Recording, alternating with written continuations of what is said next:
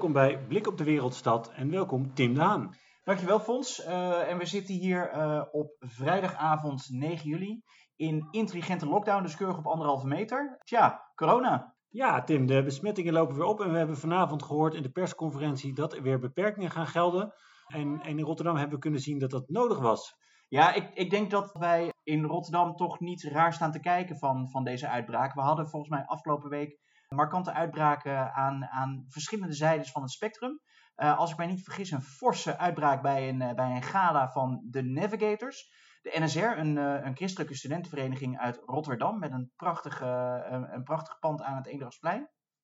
En in de, in de skihut. en dat deed mij meteen denken aan het begin van de coronapandemie in Europa, toen in Ischgl, waar après-ski een brandhaard werd van de coronapandemie, die daarna uitvloog over heel Europa daarmee is eigenlijk wel een soort van het, het kringetje rond, uh, zou ik zeggen, daarmee. Ja. Ik, uh, ik denk het wel. Ik hoop wel dat we het deze keer uh, iets beter binnen perken weten te houden dan de vorige keer. Maar laten we terugkeren naar het onderwerp waar we het hier graag over hebben, de Rotterdamse politiek. En wat viel jou dan op, Tim, deze week? Mij viel deze week op het afscheid van een memorabel raadslid in de raad. Noordin Elouali van NIDA. En eigenlijk was hij al als raadslid iets eerder uit de Rotterdamse spotlight gestapt. Nadat hij in begin 2020 uh, eh, met NIDA had aangekondigd de partij landelijk verder uit te gaan bouwen, heeft hij eigenlijk al een, een stapje opzij gedaan uh, vanuit, die, uh, vanuit die Rotterdamse Raad. En het was ook geen verrassing dat hij toen in de zomer van 2020 aankondigde mee te gaan doen met NIDA voor de Tweede Kamerverkiezingen, waar hij zelf ook de lijst aanvoerde. Ik kan me dat zelf op zich ook wel, het meedoen van NIDA aan de, aan de, landelijke, aan de landelijke verkiezingen, nog goed herinneren. Al was het uh, maar om de eindeloze bordencampagnes uh, door, uh, door de stad in 2021, waar met name in sommige delen van de stad NIDA en DENK om de hegemonie van de lantaarnpaal knokte. Letterlijk elke meter en elke verkeerspaal en lantaarnpaal, ja, die was, was omhuld met, een, met ofwel een bord van NIDA, dan wel een, een bord van DENK. Wat is jouw afdronk van tien jaar, meen ik, raadslidmaatschap van Noordin? Ja, tien jaar. Uh, maar liefst tien jaar uh, raadslid. Ja, eigenlijk wel een, een, een, uh, een bijzondere afdronk, zou ik zeggen. Een, een memorabele afdronk ook. Hij heeft de eerste drie jaar heeft hij voor GroenLinks in de, in de raad gezeten. Maar in 2014 is hij ja, de oprichter en de aanvoerder geweest van een, van een nieuwe partij, NIDA. Enerzijds islam geïnspireerd, maar vooral gericht op diversiteit en inclusie. En in mijn ogen ook altijd een wat filosofische partij. Die, die altijd aan het nadenken was over de waarde van het leven de waarde van, van, van de mensen in de stad. En in 2014 sprong hij in dat gat met bravoure, met ideeën, met overtuiging. En tuigde een, uh, ja, een energieke organisatie op. En was niet alleen op het Rotterdamse stadhuis een, graag geziene gast. En een begnadigd debater. Ook daarbuiten was hij meer dan zichtbaar. Tot in, in landelijke talkshows. En ik denk dat de afscheidsspeech van burgemeester Abu Talib in de raad het ook wel, ja, eigenlijk ook wel treffend schetste. Uh, misschien omdat ook wel de debatten en de clashes tussen, tussen hen beiden juist zo fel waren de burgemeester die een tikje paternalistisch en ik denk ook wel ouderwets in de ogen van Elu Ali uh, was. Te zeer beleefd en soms bescheiden in de rol van nieuw, nieuwkomer. Terwijl Elu Ali eigenlijk veel zelfbewuster uh, zijn plek claimde en dat ook uitstraalde. Hij is Rotterdammer, niets meer en niets minder. Ja, ik, ik, ik denk dat hij daar echt ook wel, wel voor een deel dat debat nou, op de kaart heeft gezet. Misschien ook wel een tikje naar zijn hand heeft weten te zetten zo nu en dan. Ik denk ook wel dat, ze, dat Nida wat pech heeft gehad dat na die flitsende start in 2014 er een andere partij opdook. Ik denk die het uh, geluk had dat ze ook een landelijk podium hadden met een drietal zetels, als eerst twee zetels en later drie, in de Tweede Kamer. En dat, dat heeft altijd wel wat, uh, ja, wat, wat conflict en wat, ja, wat moeizame relatie tussen die twee opgeleverd. Ook omdat beide natuurlijk in de raad zaten. En sterker nog, ook, ook een deel van, van de achterban van Nieder destijds verder trok naar, naar Denk. Ja, Rotterdam heeft NIDA zich wel weten te handhaven in de gemeenteraad bij de laatste verkiezingen. Denk je wel dat NIDA als filosofische partij, zoals jij het noemt, misschien minder scherp aan de wind zeilt en minder polariserend is dan andere partijen? Ja, ik, daar zal ongetwijfeld verschillend over worden gedacht. Ik denk dat een aantal mensen uh, zullen zeggen dat NIDA bij, uh, ook, ook wel degelijk aan die polarisatie doet. Maar ik vind het eigenlijk wel door jou uh, aardig geschetst. Ik denk dat het ook wel misschien terugblik op de, op de afgelopen verkiezingen, de Tweede Kamerverkiezingen van NIDA, een beetje de kern daarvan was. Althans een deel daarvan van de kern. Wat ik al zei, ik, ik heb NIDA altijd misschien iets gevonden. Misschien ook wel daarmee iets, misschien bijna gevoelsmatig, ondanks dat men uh, islamitisch geïnspireerd is. misschien wel een beetje, beetje, beetje agnostisch en, en ook, een, ook een plek voor andersgezinden om, daar, om daarbij aan te sluiten. Gericht ook, denk ik, wat uh, Noordin zelf ook altijd zegt, het overbruggen van kloven. Ik denk ondanks dat de soms felle stijl die werd gehanteerd, dat echt voor hem ook wel een, uh, een belangrijke drijfveer is. Het overbruggen van die kloven, maar ja, dat in, in het soms wel uh, ruige politieke landschap de boodschap daarmee er wat minder goed tussen kwam. Wat is de toekomst, denk je, van, van Nida met het vertrek van Noordin?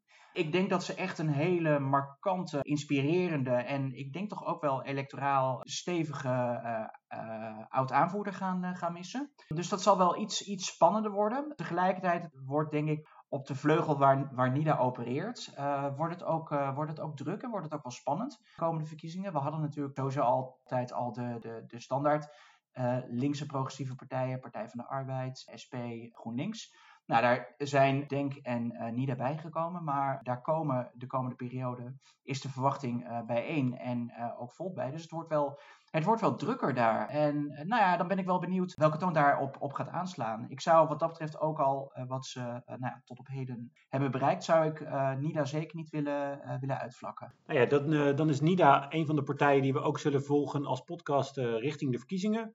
Uh, en dan gaan we zien wat het, uh, wat het resultaat gaat worden. Ja, leuk. En nou, ik denk uh, gelukkig ook, zou ik zeggen hoor, voor de stad dat we, dat we, dat we Noording ook niet, niet helemaal gaan missen. Hij, hij is directeur geworden van SPIOR, Stichting Platform Islamitische Organisaties Rijnmond. Dus nou, ik denk dat hij zich ook nog wel wat zal roeren in het, in het publieke debat en, en, en soms ook wel tegen politiek aan. Dus ik, ik denk niet dat dit het laatste is wat we van Noordin hebben gehoord. Fons, wat is jou afgelopen week opgevallen?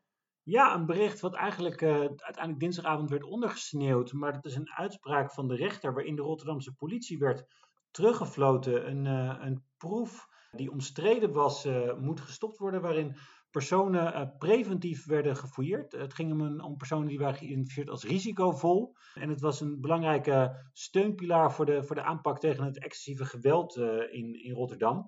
En daarvan zei de rechter, de bevoegdheden die de politie en het Openbaar Ministerie zich daarbij toe-eigenen, zijn veel te ruim geïnterpreteerd. Ai, die Dekselse rechtersfonds. Ja, zeker. Nou ja, geen wettelijke basis voor het gedrag. En, en ik denk ook wel, als je de, de aanleiding hoort van deze uitspraak, dat je je daar wel iets bij voor kan stellen. Want de zaak is aangespannen door iemand die, die nou ja, slachtoffer werd in dit geval van deze maatregel. Want, want hieronder is het, uh, mensen ontvangen thuis een brief dat de politie ze zes maanden lang kan staande houden zonder verdere aanleiding en fouilleren. En, en één persoon durfde daarmee eigenlijk niet meer zijn huis uit, uit angst te, te worden staande gehouden. Jeetje. Ik uh, weet dat mijn, mijn wijkagent af en toe uh, met, uh, met oud en nieuw de boefjes uit de buurt een, een vriendelijke nieuwjaarskaart stuurt om ze ook een prettig nieuwjaar te wensen. Mag dat ook niet meer, Fons, denk je? Ja, het is een goede vraag. Ik, ik denk dat, dat de lokale wijkagent wellicht zijn Pappenheimers wat, wat beter kent. Ik denk dat, dat de aanpak die jij beschrijft beter past. Het doet mij denken aan iets wat ik ooit leerde over beveiligers. Dat een goede beveiliger je groet bij binnenkomst, zodat hij weet, ik heb je gezien. En dat dat misschien veel ellende uh, voorkomt. Overigens beschouwde wel uh, de Rotterdamse politie deze proef als een succes. Want er was in de anderhalf jaar dat de proef liep, was er geen enkel wapen gevonden. en daarmee was het een succes volgens hun. Ik ben geneigd te zeggen, daar lust ik er nog wel een paar van, van dit soort... het is een hoog van dik, hoog van dik hout zaagt met een plankengehalte. Maar goed, wat kunnen we stellen? Een, een, een, een goede zaak voor de burgerrechten? Ik denk het wel. Ik denk dat de politie uh, een beetje terug wordt geduwd en dat dat volgens mij een goede, goede zet is in dit geval. En dan een slechte zaak voor? Ja, de VVD, de Law and Order Partij in Rotterdam, zou ik zeggen. Ja, uh, Fons, uh, drie podcasts onderweg. ja, we worden benaderd door, door luisteraars. Um, ik wou graag bij jou beginnen. Een luisteraar vroeg jou ja, ik kreeg een vraag van een luisteraar naar aanleiding van onze, van onze uitzending van de vorige keer, waarin we uh, ingingen op het vertrek van Bert Wijmenga. Uh, de, de wethouder in Rotterdam wordt burgemeester in, uh, in Vlaardingen. En iemand vroeg zich af of dat nu betekende dat Bert zou gaan verhuizen naar Vlaardingen. Ja, dat, dat lijkt me wel. Gemeentewij, gemeentewet technisch gesproken is dat een, is dat een verplichting.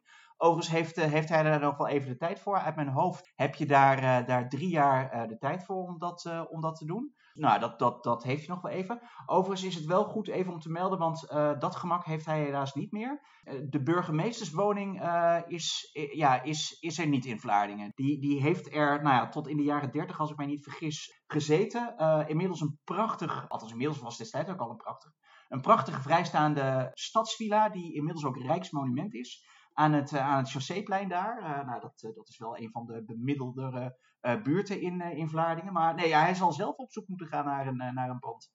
Nou ja, wellicht dat hij kiest voor een pied-à-terre, want de luisteraar die mij deze vraag stelde, vroeg zich af of, of mevrouw bij me ga ook mee zou verhuizen. en ik kan me voorstellen dat als je een, een, een mooi penthouse in Rotterdam bezit, dat, dat Vlaardingen wat minder mondain is uh, dan je wellicht gewend bent. Nou, overigens heb je daar uitstekende haringen, heb ik me laten vertellen. Dat is in elk geval nodig uit tot een bezoekje aan, uh, aan Vlaardingen.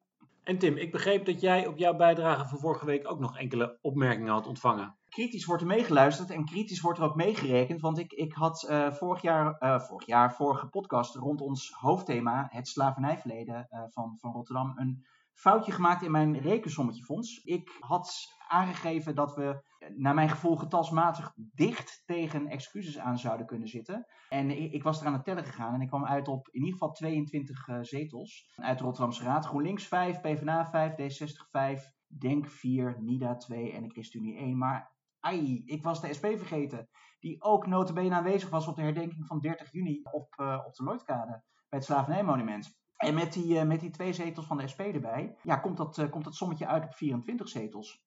Ja, en, en wat betekent dat dan voor de excuses? Uh, kunnen we die gevoeglijk afdoen? Nou ja, um, nee. De praktijk liep, liep zoals gewoonlijk weer eens, weer eens heel anders. De excuses die zijn er niet gekomen, ondanks een motie die door, door Denk is ingediend in de afgelopen raadsvergadering en waarover is gestemd. Wellicht dat daar een, een soort van ongemak ook vanuit de PvdA was. Die zich, ik denk, lang ook wel, nou ja, drager van dit, dit thema genoemd mag worden. Ook met een Peggy Wijntuin, wat we vorige podcast al benoemden. Die zich daar al heel lang voor heeft, uh, heeft ingezet op dit thema. En die werden natuurlijk eigenlijk uh, in een, nou ja, ik vermoed ook wel gevoelsmatig voor de PvdA, relatief laat stadium ingehaald.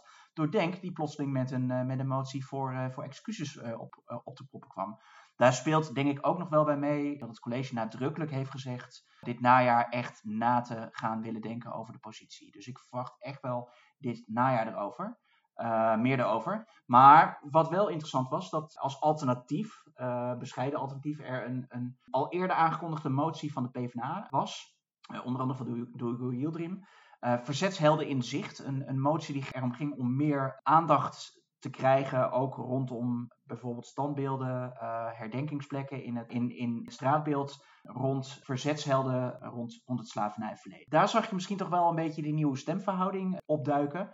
Nou, het was denk ik niet verrassend dat, dat de VVD, Leefbaar Rotterdam en de PVV tegenstemden. Maar wie ook tegenstemde, dat was misschien wel een kleine verrassing, uh, denk. Uh, maar misschien dat zij nog een beetje baalden van het wegstemmen van de motie daarvoor uiteindelijk gingen alle andere partijen uit de Rotterdamse Raad gingen, uh, gingen mee in, in deze motie.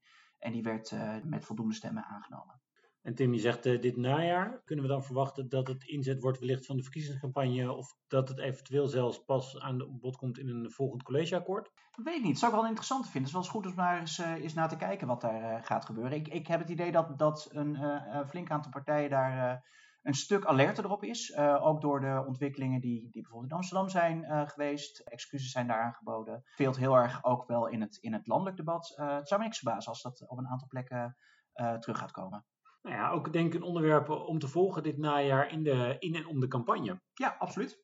Tim, jij begon al over de raadsvergadering en de stemming over de moties. En dat is, lijkt me een heel mooi bruggetje voor het hoofdonderwerp van vandaag, namelijk de raadsvergadering van deze week. Ja, want qua vergaderingen viel het, uh, viel het uh, relatief mee voor, uh, voor de raadsleden. Deze week waren er, nou ja, als je het optelt, optelt bij elkaar, drie vergaderingen. De raad op 6 juli, de raad op 8 juli en ook op 8 juli de stemmingen. En in totaal, exact afgerond, was de raad 21 uur en 0 minuten in de weer. Dat was op zich een, een, een redelijk overzichtelijk verhaal, zou ik zeggen. Een raad die voor een belangrijk deel natuurlijk in, in het teken stond van, van de voorjaarsnota. Een voorjaarsnota die ook is aangenomen. Uh, en niet met de krapst mogelijke meerderheid, waar vaak in deze raad over wordt geklaagd. En daarover later ongetwijfeld nog wel wat meer. Maar gewoon met, met de steun ook van oppositiepartijen. Denk en de Partij voor de Dieren. ja, die eerste die was ook wel tevreden. Op social media gaven zij, gaven zij aan 19 aangenomen moties. En nou, tevredenheid al om. En uiteindelijk... Is, zien we hier dan nieuwe politiek of is dit gewoon ouderwets wielen en dealen? Ja, moeilijk, moeilijk te zeggen. Misschien een, beetje, misschien een beetje van beide. Ik denk afhankelijk aan wie je het, aan wie je het vraagt. Maar het is toch wel ja, met, een, met een ruimere meerderheid uh, aangenomen. Als we dan even gaan kijken naar die stemming over, uh, over de voorjaarsnota. 25 raadsleden voor, 16 tegen. En ja, voor de uh, luisteraars die dan meerekenen, wat, wat wij nu weten. Dat zijn 41. klopt mijn rekensom? Ja. En dan, dan mis ik er vier. Ja, uh, absoluut. Uh, twee stemmen uit de oppositie, Denk en Leefbaar Rotterdam, en twee uit de coalitie, D66 en de PvdA. En er is zogenaamd geperd. Dus uh, ze waren niet samen aan het diner? nee, zeker niet. Nee, nee, nee. nee, nee. Wat, je, wat je wel vaker ziet, in, in ieder geval in de Rotterdamse Raad, is, is dat als iemand echt niet kan, dat men daar dan rekening mee houdt. Uh, maar uh, dan wordt er wel zorgvuldig gekeken. Als jij dan niet kan, ja, wie, gaat dan, wie gaat dan van de andere partij uh, niet, niet meedoen aan de stemmingen? Zodat er onder de streep geen fundamentele wijzigingen komen in de, in de balans tussen de oppositie en de coalitie. En dit is dan eigenlijk een gevolg van het feit dat het raadslidmaatschap een, een part-time functie is en dat mensen dus ook en, en, verantwoordelijkheden hebben buiten de raad? Ja, ten dele wel. Overigens houden, houdt het merendeel van de, van de raadsleden uh, daar uh, altijd natuurlijk wel rekening mee, zeker met de raadsvergadering op donderdag. Maar ja, je hebt natuurlijk soms een onvoorziene omstandigheid of ziekte, waardoor iemand niet, uh, niet zou kunnen. En dan wordt er op die manier toch ook wel rekening met elkaar gehouden. Dat waren de stemmingen over de, de, de voorjaarsnota? Ja, maar er werd, er werd nog wel wat meer gestemd en, en lang ook. ik had het net over, die, over een, ja, het opgeknipt zijn van de raadsvergaderingen in een, in een drietal onderdelen. Vanaf donderdagavond uh, half tien werd er gestemd. En uh, daar heeft de Raad uh, ja, 3,5 uur over gedaan. Want er waren maar liefst 154 moties en amendementen om over te stemmen. Merendeel daarvan had, had betrekking op de voorjaarsnota. Maar bijvoorbeeld ook goed nieuws voor biljartvereniging Het Anker te Rozenburg. Wie kent het niet, zou ik zeggen? Ja, nou, die, die is een beetje op drift, op zoek naar een, naar een nieuwe locatie. Dat ging lange tijd niet, niet gemakkelijk. Leefbaar Rotterdam heeft zich daar ook wel, uh, wel vaker voor, uh, voor ingezet en dat aanhangig gemaakt. En uh, ja, de gemeente gaat na een breed ondersteunde motie ingediend door Leefbaar Rotterdam 21.000 euro uittrekken. Wanneer deze sympathieke karambolers een nieuwe stek vinden. En met name geld voor verhuizing en herinrichting. Tegen als enige fractie, en misschien moeten we het daar zo toch nog echt even over hebben, is de PVV. Verbaasde mij toch dat zij Oh, voordat, voordat we het over de PVV gaan hebben, Tim, want 21.000 euro is, is voor jou en mij een behoorlijke zak geld. Maar voor de gemeente Rotterdam, hoe ziet die begroting eruit? Ja, daar, daar hebben we het over miljarden. Volgens mij uit mijn hoofd zo'n 3,5 miljard. En, en dan hoeveel tijd is hier aan gespendeerd? Oh, dit viel mee, want uh, hier was, uh, hier, volgens mij was, was hier grote sympathie. Hier valt mee uh, hoe lang hierover over gesproken is. Maar ja, uiteindelijk dan toch, toch een PVV die, die weinig lijkt op te hebben met deze, deze oer-Hollandse sport. Overigens was het niet het enige waardoor de PVV deze week opviel. Er was een klein dingetje buiten de raad. Het Openbaar Ministerie maakte bekend om de voorganger van de huidige PVV-lijsttrekker en fractievoorzitter te gaan vervolgen wegens, wegens uitspraken. Maar ook de PVV deed in de raadzaal van zich uh. Ja, klopt. Er, uh, er zit uh, nu het, in ieder geval afgelopen weken kon het natuurlijk weer even met, met, met de versoepelingen. Kon ook op de perstribune weer van de raad konden ook weer journalisten aanwezig zijn. En sterker nog, niet zomaar een, een, een journalist, misdaad slash rechtbankjournalist die daar, die daar aanwezig was. Ja, de, de onvolprezen Paul Verspeek van, van RTV Rijnmond zat daar. En die kreeg het aan de stok met Meeuwissen. Ja, uh, wat, wat gebeurde daar uh, ongeveer? Uh, weet jij dat? nou, ik, ik heb het niet gezien, maar ik heb wel de, de tweets van Paul gezien. Dus zover eenzijdige berichtgeving. Maar in elk geval werd hij, werd hij aangesproken door Meeuwissen. of Meeuwissen was het er niet mee eens dat Paul achter hem zat. Want het was volgens hem een linkse activist. En, en dit leidde toe, tot, tot het verwijderen van iemand uit de raadzaal. Maar dat was niet zozeer Paul Verspeek, want de burgemeester greep hierin. Maar uh, Meeuwissen werd, werd bijna de raadzaal uitgezet. Uh, en, uh, en Abu Talib kwam hier op voor, uh, voor de vrije pers. En, en zei dat, dat Paul Verspeek zich niet hoefde te verplaatsen. Ja, ik vind het ook vrij ongehoord hoor. Dat je, dat je op die manier je zo laat gaan tegen, tegen journalistiek. We hebben het ook landelijk natuurlijk. Is het de afgelopen periode vaak aan de orde geweest. En, en is daar ook wel, en terecht ook, kritiek op, op geuit. Maar ja, ik vind het, ik zou bijna zeggen, extra wrang ook met, met de gebeurtenissen afgelopen week. Ook met de aanslag op Peter R. de Vries. Nou ja, dat, dat, dat, dat met dat in je gedachten eh, zo ook laat gaan uh, in de raad ten opzichte van, van de journalist. Nee, we, we, maken hier natuurlijk een beetje een grapje van, van hoe, hoe Maurice reageert en dat hij, dat deze journalist betitelt als een linkse activist. Maar ik ben het met je eens dat het heel kwalijk is wat hier gebeurt en hoe iemand hier wordt weggezet. En we hebben toch ook al op andere momenten gezien dat dit soort woorden van politici een grote, grote invloed kunnen hebben, uh, ook, ook buiten het politieke domein. Ja, nou ja, als, als, als kers op de taart, uh, misschien week voor, uh, voor Maurice Meeuwse, ook nog een, een ingediende motie wantrouwen richting wethouder Kasmi, die in zijn ogen weinig goeds kan doen. Kost de stad bakken met geld, luncht volgens Maurice Meeuwse te veel in Dudok en niet in de laatste plaats heeft Said Kasmi ook de heer Meeuwse geblokkeerd op Twitter.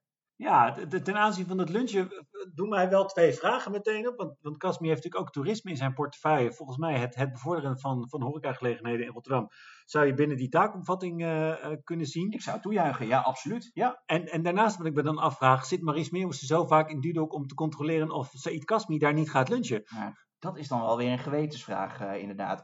Overigens de motie, um, ja, ook met, met de nodige consternatie en, en denk ook wel verbazing en wellicht verbijstering vanuit uh, verschillende raadsleden, uh, het niet. Uh, slechts één stem voor en de rest tegen. Maar je had het net even een bijzin over het blokkeren van, van Maurice Meeuwis op Twitter door Said Kasmi. hoe moeten we dat zien, Tim? Hoe kijk jij er tegenaan? Ja, dat is een interessante. volgens mij, ja, in Nederland gebeurt, dat, gebeurt dat vaker. Staat mij bij dat het in de Verenigde Staten ook wel eens aanhangig is gemaakt richting de, de vorige president Trump. En mij staat daar ook van bij is dat, dat men juridisch daar ook niet helemaal in meeging. En ook wel vond dat politiek nou, dat wel dat volgen moest toestaan. Ja, wat, wat volgens mij de argumentatie was bij, bij Trump is dat hij zodanig veel uitingen deed uh, via Twitter en dat echt op die manier als een, als een officieel kanaal gebruikte, uh, dat dat toegankelijk moest zijn, uh, net als bij spreken een persconferentie of een, of een, een persbericht vanuit het Witte Huis, dat je ook niet dat mag beperken, mocht, mocht hierin ook mensen niet geblokkeerd worden. Nou, als ik, het, als ik hem op die manier ook even aanvlieg, dan denk ik, nou laten we even ademhalen met z'n allen. Volgens mij is, is een raadslid voldoende in staat om allerlei, op allerlei andere wijzen de macht te, te, te controleren en te bevragen, daar, daar is echt niet, echt niet Twitter voor nodig. Volgens mij zijn er voldoende kanalen om aan informatie te komen en ook voldoende kanalen om zelf je ongenoegen daarover te uiten. En, en anders, als je nog iets wil weten van de wethouder, kan je altijd kijken of je met hem kunt gaan lunchen in Dudok. In Dudok, ja, dat lijkt me uitstekend, ja. Ja, dus de, de motie van Maurice werd met overtuigende stemmen weggestemd. Kun je nog iets zeggen over de andere stemmingen gisteravond, uh, Tim? Uh, nou ja, er waren vele. Wat mij eigenlijk, dat is misschien een beetje een metastemverhaal uh, wat, wat, wat er plaatsvond. Dat was, dat was eigenlijk wel vrij laat op de avond. Zo, zo net na twaalf startte dat. Een foutje, een foutje in de stemming. Ja, dat is meestal niet zo'n punt. En het raadslid laat dan optekenen, ik heb verkeerd gestemd en nou ja, hartstikke idee klaar. Maar nu werd er gestemd over de vaststelling inkoopstrategieën, wijkteams en jeugdhulp. Dat is een onderwerp wat bij een tweetal uh, wethouders ligt. Uh, Sven de Lange en Judith Bokhoven. Nou, dat was ook een raadsvoorstel wat het in die end uh, ruim haalde. Maar het is ook een dossier waar Leefbaar Rotterdam... Tanja Hoogwerf in het verleden met regelmaat opbotste met wethouder Bokhoven. Die een, een deel van de jeugdzorg in haar portefeuille heeft. En bij die laatste motie, die daardoor Leefbaar was ingediend, door Tanja Hoogwerf, ja, ging het mis. Dat ging over de forensische jeugdhulp. Ja, en... forensische jeugdzorg, dat is, dat is het grensvlak tussen de geestelijke gezondheidszorg en, en justitie eigenlijk. Dus ja. het is het zware gevallen, kunnen we zeggen. Ja, absoluut. En uh, nou, daar is, uh, daar is, uh, dat is een onderwerp wat leefbaar, wat, wat, wat, wat Tanja Hoogwerf echt nou ja, bezighoudt. En, en daar ook hard mee bezig is om, om daar gewoon zaken op, op proberen te verbeteren. Nou ja, GroenLinks kwam erachter dat, dat men per abuis had meegestemd met, met deze motie. En die kwam daar ook, ja, en dat was het vervelende eventjes, uh, achter met het sluiten van de stemming. En GroenLinks vroeg om een, om een herstemming. En ja, normaal liter val je dan terug op het reglement van orde. En die zegt van ja, nou ja, stemming klaar, helaas. Uh, maar dat kan eventueel ook overruled worden wanneer een meerderheid van de raad daarmee akkoord is. Het is immers het reglement van de raad, dus die gaan over hun eigen orde. Daarmee sloeg de vlam in de pan, want oppositie uh, die voelde de bijl een klein beetje hangen. Als, uh, als langs coalitie-oppositielijnen gevraagd zou worden: Goh, willen we een herstemming? Dan was de verwachting, nou ja, die, dan, dan gaat die er komen. En dat, dat, dat gebeurde dus ook. En nou, daar werd veel op geïnterveneerd. Ja, daar was men ook wel, wel toch wel geïrriteerd over vanuit, vanuit oppositiezijde. En het ging daarna ook, toen de herstemming was geweest, daarna, ja, of dat nou bewust of niet bewust was, het SP-raadslid Jonker vermoedde dat daar wellicht ook nog iets bewust achter zat. Maar ook nog een paar keer mis in de stemmingen daarna, waar ook, waarna ook weer om herstemming werd gevraagd. Nou ja, uiteindelijk kwam het ook nog een keer ja, tot een inventarisatie moet er een herstemming komen. Nou, daar was toen uiteindelijk de meerderheid van de raad op tegen. Nou ja, waarna Leefbaar Rotterdam zei, ja, zie je wel, hier wordt met twee maten gemeten. Ja, ik denk dat GroenLinks zich nog wel eventjes ja, zal hebben verzucht dat ze even de verkeerde knop hadden ingedrukt. Ja, ik kan me, kan me voorstellen dat het geheel niet bevorderlijk was voor de, voor de sfeer. Uh, ook het late tijdstip waarin de raadsleden toch wat vermoeid waren, vermoed ik. Wat ook niet wellicht bevorderlijk voor de sfeer is, is dat we toch richting verkiezingen gaan. Dit was de laatste reguliere begroting. De begroting van dit najaar zal beleidsarm zijn. En Tim, wat was jouw indruk van de stemming gisteren? Nou ja, over het algemeen moet ik zeggen, uh, ondanks, ondanks, dat, dat, het, dat het zo op het einde wat, uh, wat, wat, wat geïrriteerd was, vond ik het over het algemeen wel een, een vrij keurige behandeling van met name de voorjaarsnota. Misschien ook een tikje voorspelbaar. Uh, leefbaar VVD die elkaar in de haren vliegen. Immers, uh, de verkiezingen komen eraan en, en, en wie is het best op, op law en in orde. En wat mij daarin ook wel opviel, dat is dat, dat Karmans uh, debatklassiekers had, had bestudeerd. Ja, een beetje indachtig de move van, van Wouter Bos in de, in de verkiezingen richting de Tweede Kamer van 2006, richting Balkenende.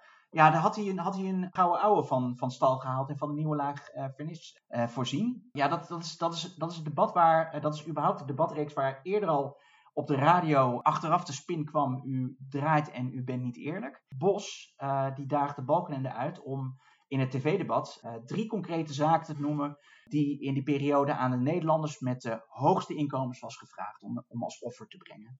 En nou ja, daar, daar, kwam geen duidelijk antwoord op. Nou, toen, toen zakte uh, Wouter Bos naar twee voorbeelden.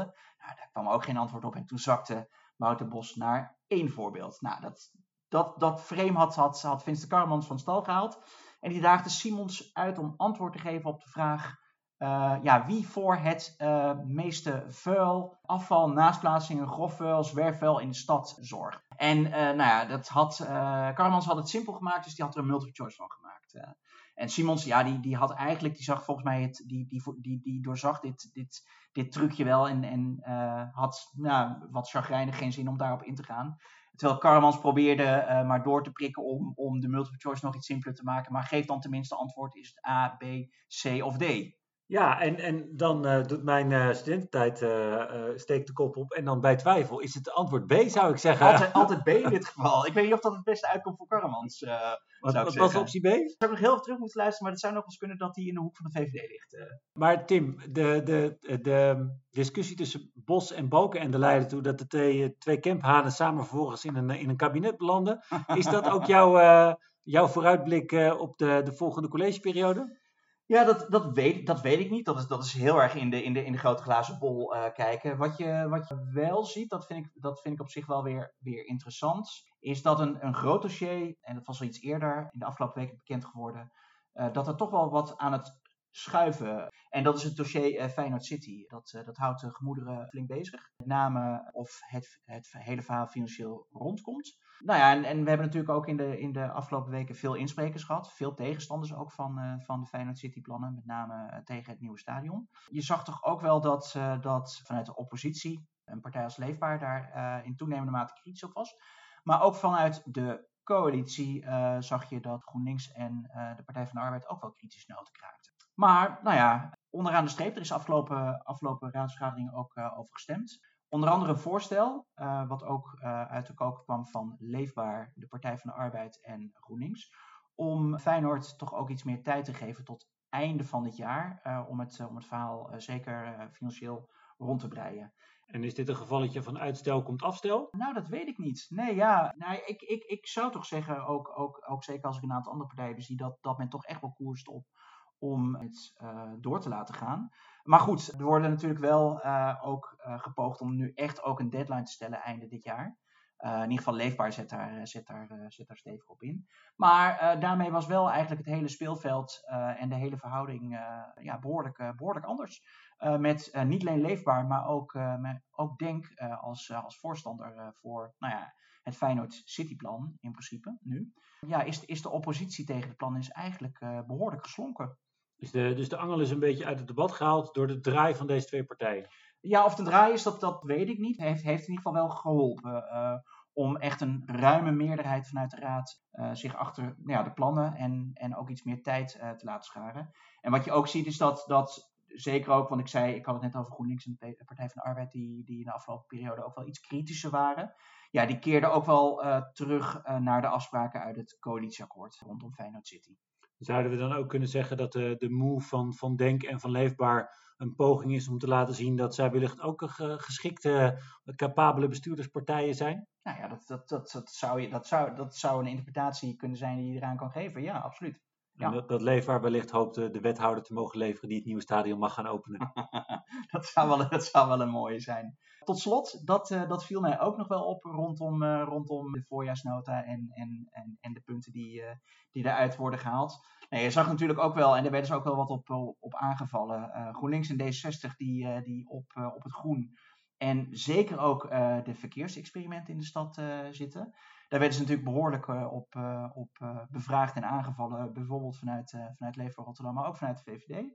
En, uh, waren waar, ook... waar, gaan die experimenten over, Tim? Nou, er zijn er wel meerdere, maar uh, in ieder geval uh, wat belangrijk is, is, is belangrijke elementen uit verkeersexperimenten zijn om, om de stad wat autoluwer te maken, meer ruimte te bieden aan, aan de fietser en aan de, ik denk ook wel de voetganger. maar ook om daarmee de luchtkwaliteit te doen verbeteren. Want Rotterdam ja, heeft eigenlijk jarenlang onderaan de lijstjes met luchtkwaliteit gebungeld. En je ziet toch ook wel of dat nou door die experimenten komt, of nou ja, dat, dat, dat, dat zal altijd wel, denk ik, wat bediscussieerd worden. Maar uh, uh, de lijn omhoog is wel iets, uh, iets ingezet. Ja, wat interessant is, is, is dat er was de, de nodige verbale tegenstand vanuit oppositie, maar ook vanuit coalitie. Leefbaar in VVD. En er waren ook de nodige moties ingediend. Maar die hebben het eigenlijk, ja, hebben, hebben de moties het niet gehaald. En, en, en was de lijn vanuit de meerderheid van de raad Um, nou ja, laten we maar doorgaan met, uh, met die experimenten. Uh, laten we daarmee, daar maar mee aan de slag gaan. En wat ook wel, uh, en die was ietsjes krapper, maar ik denk dat dat ook wel tekenend is voor, voor uiteindelijk toch wel de toch net iets grotere progressieve inborst van deze stad. er is een motie ingediend door GroenLinks. Rotterdam luidt de noodklok over het klimaat. Ja, die, die heeft het gehaald. Net met, met één zetel meer, maar die heeft het gehaald. Tim, nog even over die, die proeven. Meestal is een, uh, een politiek besluit tot het doen van een proef een soort compromis om het definitieve beleid uh, nog even voor je uit te schuiven. Is dat in dit geval rondom de luchtkwaliteit ook het geval? Nou, dat, dat, denk, dat denk ik niet. Ik denk dat, dat, dat de omvang van het experiment dusdanig is, is dat, dat dat wel voorbij nou ja, het, het vooruitschuiven is. We, we, kunnen hier spreken van, van beleid. Uh, is, dat dan ook, uh, is er sprake van nieuw beleid op het terrein van klimaat, uh, naar aanleiding van de motie van GroenLinks? Ik weet niet of, of daarmee gelijk alles, alles anders is, maar ik, ik, denk wel dat daar in de afgelopen periode wel, zeker ook met dit college hoor, en met het Rotterdamse Klimaatakkoord, daar wat, wat andere wegen zijn ingeslagen, ja. Nou, en met de aangenomen voorjaarsnota gaan we natuurlijk richting het zomerreces. Betekent dat dat vanaf vandaag de raadsleden vrij zijn? Nee, bijna. Er is nog uh, één week, week 29. Er zijn nog een aantal vergaderingen, commissievergaderingen. En donderdag 15 juli is er nog een actualiteitsraad. En om twee uur vangt de laatste commissie, de commissie Veiligheid en Bestuur, aan. En als, uh, als men daar klaar is, dan is het echt reces. Ja, dus in tegenstelling tot de collega's in de Tweede Kamer moeten de Rotterdamse raadsleden nog even doorwerken. En in tegenstelling tot onze collega's van de NOS gaan wij ook nog een weekje door met deze podcast. Jazeker, we gaan, uh, we gaan nog eventjes beschouwen volgende week wat er, uh, wat er is gebeurd inderdaad. En dan doen we ook een kleine vooruitblik op wat we in het reces gaan doen. Maar dat bewaren we nog even als verrassing tot volgende week. En dan wil ik je nou ook bedanken weer voor je bijdrage Tim en je werk om de raadsvergadering zo uitgebreid te volgen. Leuk en uh, tot, tot volgende keer weer. Ja, en jullie ook bedankt voor het luisteren en tot volgende week.